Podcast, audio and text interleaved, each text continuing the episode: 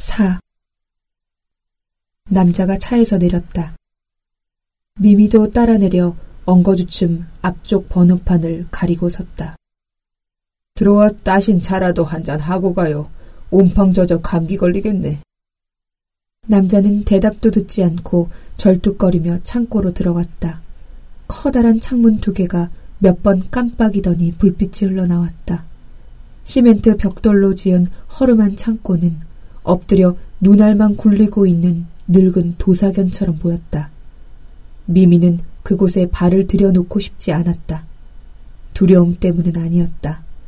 행여 남자가 치안으로 돌변한다고 해도 충분히 제지할 자신은 있었다. 그녀가 피하고 싶은 건 자기 혐오였다. 정신이 온전치 않은 남자의 추리한 삶을 눈으로 확인하고 나면 자신이 더욱 추리하게 보일 것 같았다. 조금 전까지 벼랑 끝에서 초연하게 몸을 던질 것처럼 폼을 잡다가 남은 한 조각 삶이라도 지키겠다고 야비하게 구는 자신이 지금까지도 스스로를 충분히 혐오하면서 살았다고 미미는 생각했다. 그냥 갈까? 문 앞에서 약값이나 좀 쥐어주고 비를 맞으며 망설이고 있는데 어디선가 진한 꽃향기가 다가와 그녀를 애워쌌다. 분명 창고의 열린 문틈에서 새어나오고 있었다.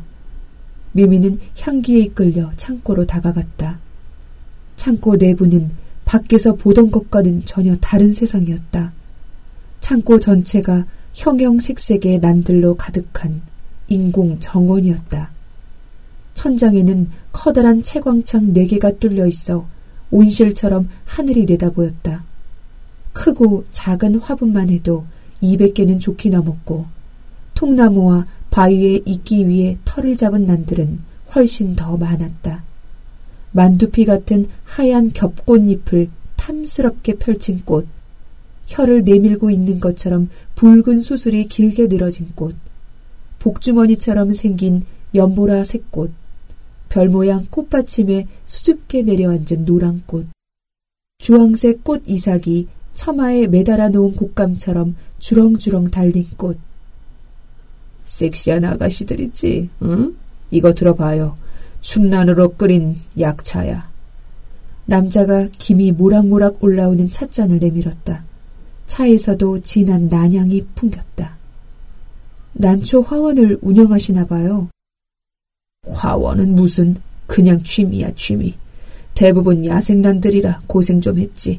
돈도 많이 들었고 먼 보호구역 이런 데 들어갔다가 철창 신세도 숱하게 졌어. 풀숲에 파묻혀 사는 놈들이 웬 몸치장을 이리 야하게들 하는지. 남자의 시선이 미미의 가슴께를 흘끔거렸다. 비에 젖은 블라우스가 들러붙어 브레지어의 윤곽선이 훤히 드러나 있었다. 미미는 헛기침을 하며 엄지와 검지로 블라우스를 슬쩍 잡아당겼다. 근데 아가씨들이라 부르면 안 되겠네. 난이 영어로 오키드잔수 오키드. 그게 그리스어의 고안에서 왔다고 하더만. 난초 구군이 남자 봉화를 닮아서 그렇대나.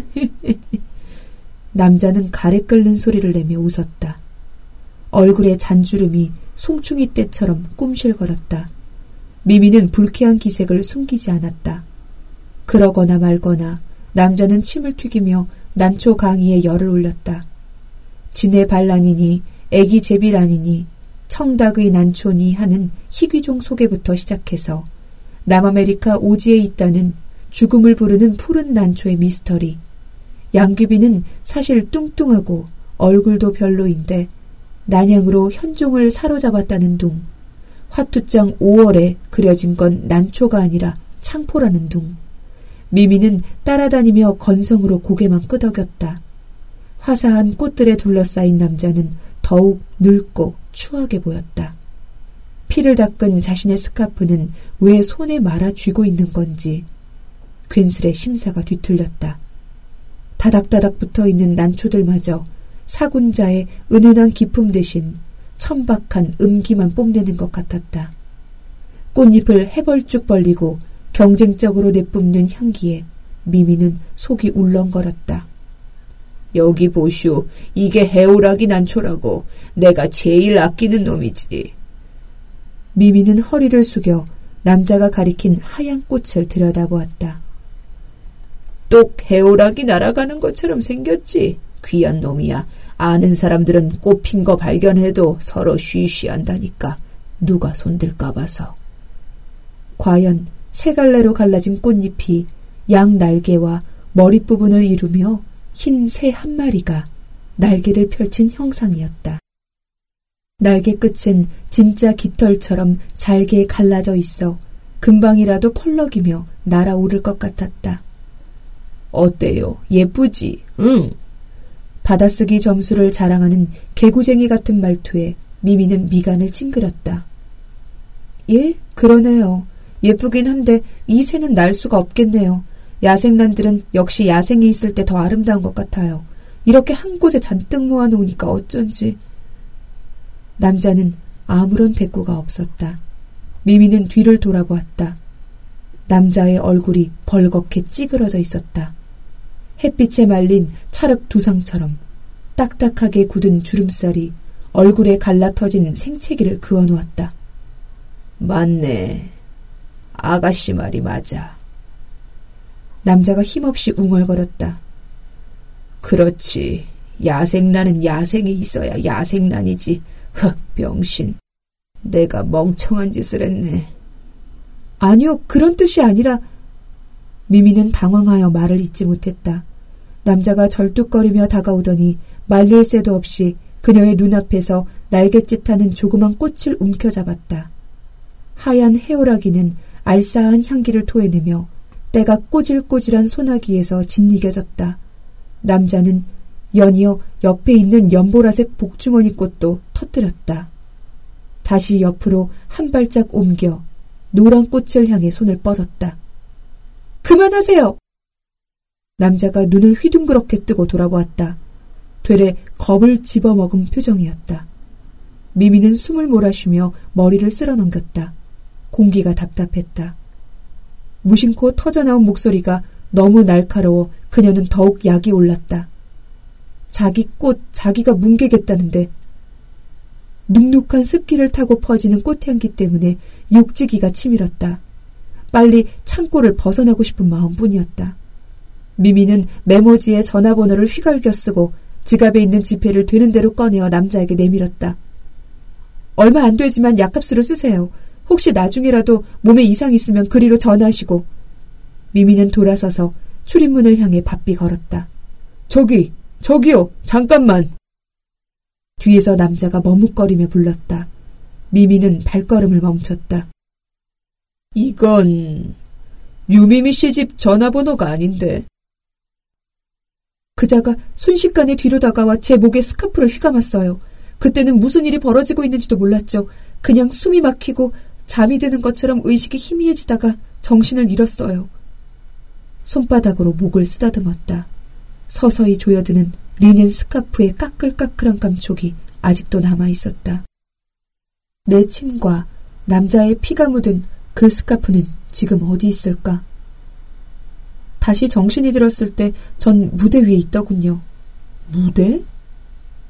예, 미처 못 봤는데 창고 한쪽에 작은 무대를 만들어 놓았더라고요. 불은 전부 꺼져 깜깜했고 천장에 설치된 스포트라이트 하나가 저를 비추고 있었어요. 옷도 갈아입혀져 있었어요. 살롬의 공연에서 제가 입었던 드레스로. 그자가 유미미 씨를 알고 있었다는 말이군요. 형사가 재떨이를 당겨 요란하게 가래침을 뱉었다. 예, 극장에 왔다고 했어요. 어제 말입니까? 매일, 매일 저녁 객석에서 절 지켜봤다고. 아가씨가 유명한 배우인가요?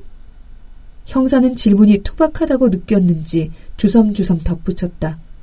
아, 제 말은 그러니까 그런 식으로. 아니요, 전 프리랜서로 영세극단을 전전하는 무명 배우일 뿐이에요. 이번 공연도 안면이 있는 연출가의 부탁으로 갑작스럽게 합류하게 됐는데 공연 내내 객석이 썰렁했어요. 그걸 본 관객을 일부러 찾기도 힘들었을 거예요. 매일 왔다면 눈에 띄었을 텐데 객석에서 그자를 본 기억은 없나요? 언제나 불이 켜지기 전에 나갔다고 했어요. 제가 죽는 장면에서. 형사는 라이터 모서리로 콧잔등을 각작거렸다. 내 다음 말을 기다리는 건지 혼자 생각에 잠긴 건지 알 수가 없었다.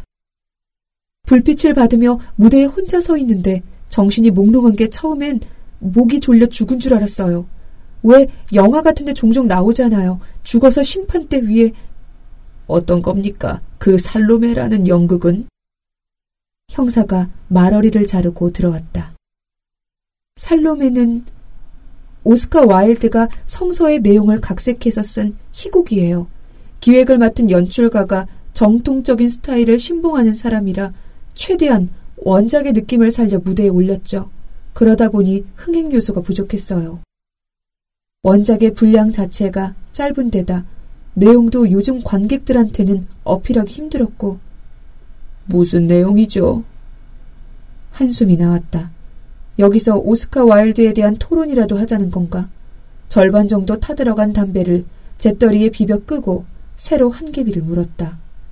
형사가 팔을 뻗어 들고 있던 라이터로 불을 붙여주었다. 그의 머리 위로 연기를 길게 내뿜었다. 그런 것도 수사에 필요한가요? 예, 때로는. 형사도 담배를 물고 불을 붙였다. 불빛에 드러난 그의 흰자 위에는 얼기설기 실핏줄이 어지러웠다. 양쪽에서 뿜어낸 담배 연기가 책상 위 허공에서 흐느적거리며 몸을 섞었다. 머그잔을 들고 뿌연 장막 너머로 그를 건너다 보았다. 이 무뚝뚝한 형사도 지금 자신만의 내밀한 쾌락을 탐닉하고 있는 게 아닐까? 밀폐된 취조실에 피의자를 앉혀놓고 베일을 하나씩 벗기듯 죄상을 까발리면서 흥분을 느끼고 있을까? 이따위 달아빠진 커피나 한 잔 던져주고. 살로메는 유대의 공주예요. 왕비 헤로디아와 계부인 헤롯 왕의 딸이죠. 어느 날 그녀는 감옥에 갇혀 있는 예언자 요한을 보고 한눈에 사랑에 빠졌어요. 그에게 자신의 마음을 고백하며 입맞춤을 요구하지만 차갑게 거절당하죠. 요한은 오히려 그녀에게 독설과 저주를 퍼부었어요.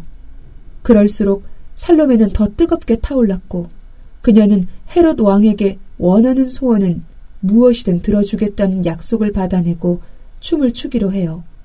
평소 살로메에게 눈독을 들이고 있던 왕은 그녀의 춤을 보고 싶어 안달이 나 있었으니까.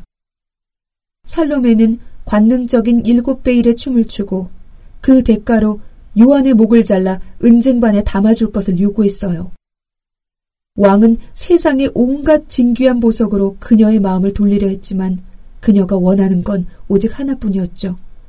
왕은 어쩔 수 없이 약속을 이행했고 살로메는 마침내 그 잘린 머리에 입을 맞춰요. 캬, 그런 게 진짜 사랑인 거라. 단 한 번의 입맞춤을 위해 상대방 목을 딸 수 있는 거, 안 그래요? 목소리는 어둠 속에서 메아리 쳤다. 방향도 거리도 가늠하기가 어려웠다. 미미는 자신을 에워싸고 있는 빗기둥을 벗어날 수가 없었다. 스포트라이트 밖으로 나가는 순간 몸이 해실해실 풀어져 어둠에 스며들 것 같았다. 내가 꿈을 꾸는 건가? 미미는 관자놀이를 누르며 정신을 집중했다. 수백 촉 난초가 뿜어내는 질펀한 향기가 여전히 주위에 그득했다. 잘린 대가리에 입 맞추기 직전에 하는 대사 있죠. 그거 한번 읊어봐요. 이봐요. 왜, 왜 이러는 거예요? 에이, 그게 아니지. 사랑의 신비는 죽음의 신비보다 더 깊은 거야.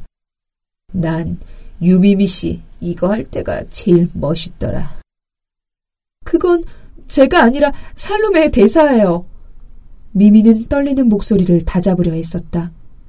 저기 연극이 마음에 드셨던 모양인데 감사해요.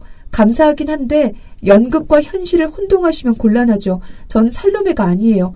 유미미라는 일개 배우일 뿐이지. 쩔뚝거리는 발소리가 들렸다. 이어서 의자 삐걱거리는 소리. 미미는 눈만 굴려 어둠 속을 훑었다. 문의 위치를 찾으려 했지만 자신을 향해 쏟아지는 한 줄기 빛 때문에 아무것도 보이지 않았다. 에이, 나도 알죠. 그 정도는. 내가 망상에 빠져 똥오줌도 못 가리는 사이코처럼 보이나? 물론 당신은 살로메가 아니라 유밈이지. 사실 연기도 형편없었잖아.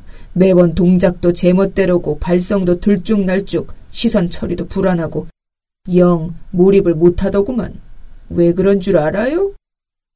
맙소사, 나를 감금하고 연기 지도라도 하겠다는 건가? 미미는 은근히 부하가 치밀었다. 그렇게까지 엉망인 줄은 몰랐네요. 왜 그렇죠? 당신은 말이야, 살로메를 갈망한 거라. 그녀의 사랑, 그녀의 분노, 그녀의 광기, 그녀의 파멸까지도 탐욕스럽게 집어삼키려 했지. 살로메가 요한을 갈망한 것처럼. 응? 갈망에는 간극이란 게 필요하거든. 그래야 자기 욕망을 알아볼 수 있으니까. 그래야 상대방 모가지도 댕강 자를 수 있고. 어둠 속에서 울리는 목소리가 아까 그 남자의 목소리가 맞는지 미미는 확신할 수가 없었다. 비슷하긴 했지만 훨씬 선명하고 카랑카랑하게 들렸다. 형편없긴 했지만 그래도 역시 클라이맥스만큼은 볼만하더만. 요한의 대가리를 붙잡고 폭포수처럼 독백을 쏟아내는 장면 말이야. 잘린 모가지에서 흘러나오는 피가 당신 몸을 적시고 푸르댕댕한 죽은 입술과 당신의 붉은 입술이 캬 굿이었어 굿. 보고 또 봐도 몸이 찌릿찌릿하더라고. 당신이 무대 위에 쓰러지고 불이 꺼진 극장을 나설 때마다 난 생각했지. 아, 정말로 죽은 게 아닐까. 솔직히 그러길 바랐거든. 당신이 살로메처럼 가장 아름다운 순간에 죽음을 택함으로써 그녀와 진정으로 하나가 되길. 칼로 썰듯 모든 걸 또각또각 단정 지어버리는 말투. 더 이상 어수룩한 주정뱅이의 횡설수설이 아니었다. 하지만 다음 날이면 당신은 어김없이 또 보름달이 휘황한 무대에 등장하는 거라. 하얀 드레스를 입고 따분한 연애에 대해 조잘조잘 불평하면서 난 반가움과 아쉬움 속에서 또 한 번의 당신을 지켜볼 수밖에 없었고 지붕에 채광창을 때리는 빗소리가 객석을 가득 메운 관객의 환호성처럼 들렸다. 질척한 습기, 습기와 뒤엉켜 음탕하게 진동하는 난양. 미미는 드레스 소매자락으로 이마에 땀방울을 훔쳤다. 이봐요. 내가 죽긴 왜 죽어요. 그건 연기일 뿐이에요. 무대 위에서 대본대로 하는, 돈 받고 하는 직업이라고요. 내 연기가 어설펐다면 무대박 연기는 더 엉망이더라고. 무대박? 미미는 현기증이 일며 무릎이 꺾였다. 무대가 빙글빙글 돌아가는 것 같았다. 너 누구야? 삼류. 어쩔 수 없는 삼류야. 그렇게 어설프게 일상을 버티는 역할을 하다가, 응? 그 손바닥만한 무대에 올라 불탄 눈빛으로 살로메를 갈망하는 당신을 볼 때마다 내 마음이 어땠는지 알아요? 슬펐지. 아주 많이. 누구냐니까? 뭐, 당신도 힘들었을 거라. 매일 저녁 살로메는 당신 몸을 통해 살아나는데 화끈하게 자신을 태우고 황홀한 절정으로 사라지는데 당신은 그녀의 그림자가 되어 꼭두각시가 되어 남은 육체를 질질 끌고 다니면서 닥쳐! 누가 그림자라는 거야? 미미는 목까지 벌겋게 달아올랐다. 그 모습마저 남자가 지켜보고 있다고 생각하니 더욱 화가 났다. 미친놈, 내가 나에 대해 뭘 안다고? 난 내 의지대로 살아가는 거야. 난 너 같은 미치광이하곤 달라. 어둠 속에서 키득거리는 소리가 건너왔다. 남자의 누런 송곳니가 보이는 것 같았다. 미친다는 것도 하나의 의지인 거라. 유미미 씨,